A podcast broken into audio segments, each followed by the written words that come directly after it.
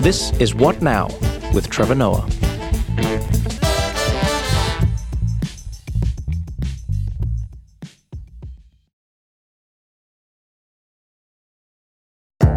Happy Quinta Brunson Day, everybody. Happy Quinta Brunson Day. Happy Quinta Brunson Day. You know, I, I, realized there are only two types of people in this world. There are people who love Quinta Brunson, and then there are people who do not know who Quinta Brunson is, which is a good place to be in life. You don't want to have anyone who's indifferent to you, but everyone who knows her loves her for a different reason.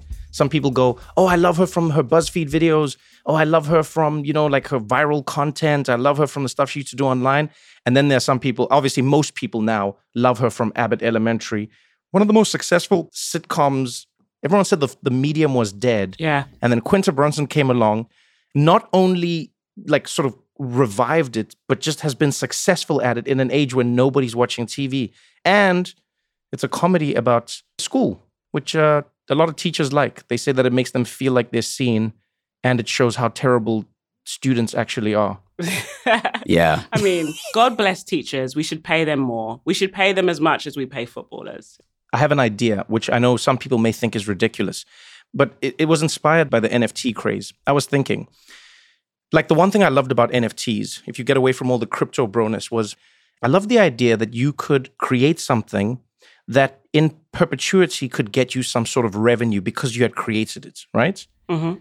So you could make an artwork, you could sell it off, but then if that person sold it off, you got a portion of that, and if that person sold it off, you still got a portion, and everyone could earn in a way. Mm-hmm. And and I thought to myself, wouldn't it be great if we did that with teachers? If we had like a like a teachers NFT type fund where teachers are entitled to, and I mean a fraction. I mean like they're they're, they're entitled to like zero point zero zero one of your like income for like let's say 20 years after you leave school. Trevor, that's insane. You are trying to tax kids. no, wait, wait, Christiana, guys. This is a guys, tax. It's not a tax. It's not a tax, guys. This is an incentive. This is not a tax. I don't think it's that crazy. Trevor, people don't even want to pay that to their parents, let alone to teachers. Yeah, but what have your parents done for you? Huh? but Trevor, don't you worry that your system will just push every teacher to push every kid to be a surgeon. like like as soon as they're in school, it's like, man, you got some real surgeon energy. I think you could really do it because they're thinking ahead. Man, you know, Josh, you really need to do a 23 and me. I feel like you've got Nigerian blood in you somewhere. Listen, we all want our kids to be doctors. I wonder I wonder what it would be like to be a teacher. I, I often think about this. I think I would enjoy being a teacher if I only had to interact with children I think parents are the things that would make me quit being a teacher. Yeah. yeah. So I come from a family of educators. My mum was a school principal. My sister no, is a teacher. seriously? Yeah, my mum was a wow. school principal. For a brief period, I actually went to the same school where my mum was teaching no at. ways. People will message me on Instagram and be like, are you Mrs. Mbakwe's daughter? I get that a lot from time to time. But uh, the thing about watching Abbott and why I think it's such a realistic depiction, it shows like how the teachers are always grappling with like you're trying to raise this child and help this child but then you're fighting this bigger system. Yeah. But like most teachers have kind of been beaten down by the system and they just leave the profession. Yeah it's a it's a difficult one. I, I don't know. That's why i'm saying my nft system may sound like a tax but allow me to lobby you one more time people. Think about how shitty it must be to be a teacher. Like imagine if you were like warren buffett's teacher and now you're just like living your your life driving like a terrible car and you like you can't afford to pay for your house and, yeah. and you're like i taught warren buffett now do you think though I, and and this is not to undercut your point this is genuinely because i'm i'm curious right do you get the the point zero two just because you taught them well you said it two i said oh, one point okay that's not zero one my bad yeah.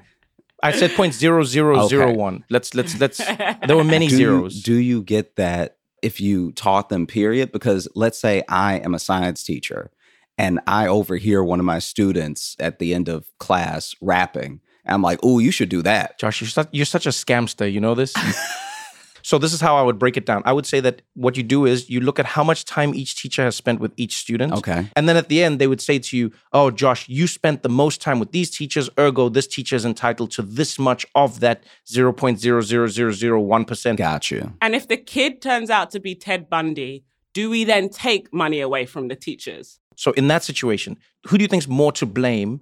A school or the parents slash family? I would consider Ted Bundy an expression of the failure of his family and wider community. Oh, okay. Honestly, because you, you know what? I'm going to say this as a parent. You look at your kids and you kind of know what they're going to be and what they have in them. The fact is, mum never looked at him and was like, You are a serial killer. The fact that she just like never was like, This one is a killer. Maybe it's because like in Nigerian culture, it's just like, yeah, that one's a doctor, that one's the loser. That one, we're gonna see how it goes. Like, I come from a culture where people are very frank about a child's prospects. Every time you describe Nigerian culture to me, I think to myself, they missed an opportunity in Harry Potter to make the sorting hat Nigerian. because I feel like that's all Nigerian parents are doing. It would have just been like on Harry's head and be like, ah, look at you. Hmm You should be a Slytherin, huh? You are quite tenacious. Oh, oh, oh, the way you are wielding your magic, huh? You should be in Slytherin. You don't want to? Why don't you want to go? Oh, Gryffindor, you can't go there, Harry. You can't go to Gryff- Gryffindor. I feel like they missed an opportunity. Oh, of course they did. No, I was no. I wanted to say that the thing about schools is that we only tend to think about them when we have children ourselves and we're going to send them there, or someone we know is about to send a kid we know to schools.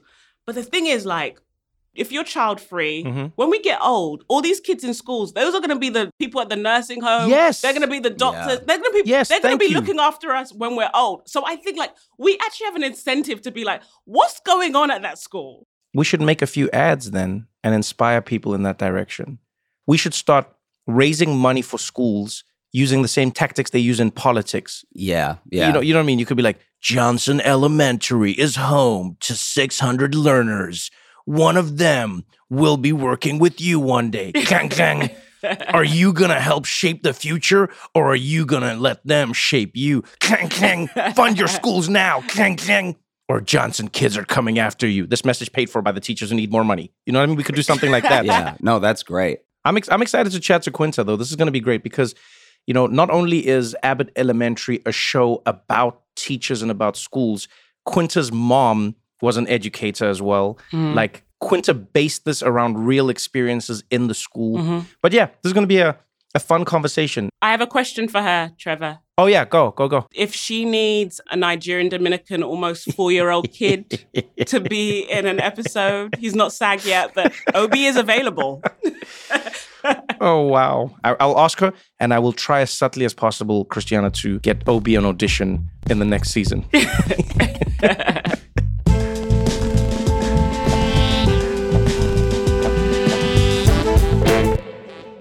Quinta Brunson, Hi, Trevor. what's going on? How are you? Good. You know, um, scratching and surviving. How about you? I'm I'm doing well, but I, I feel like you must be inundated right now.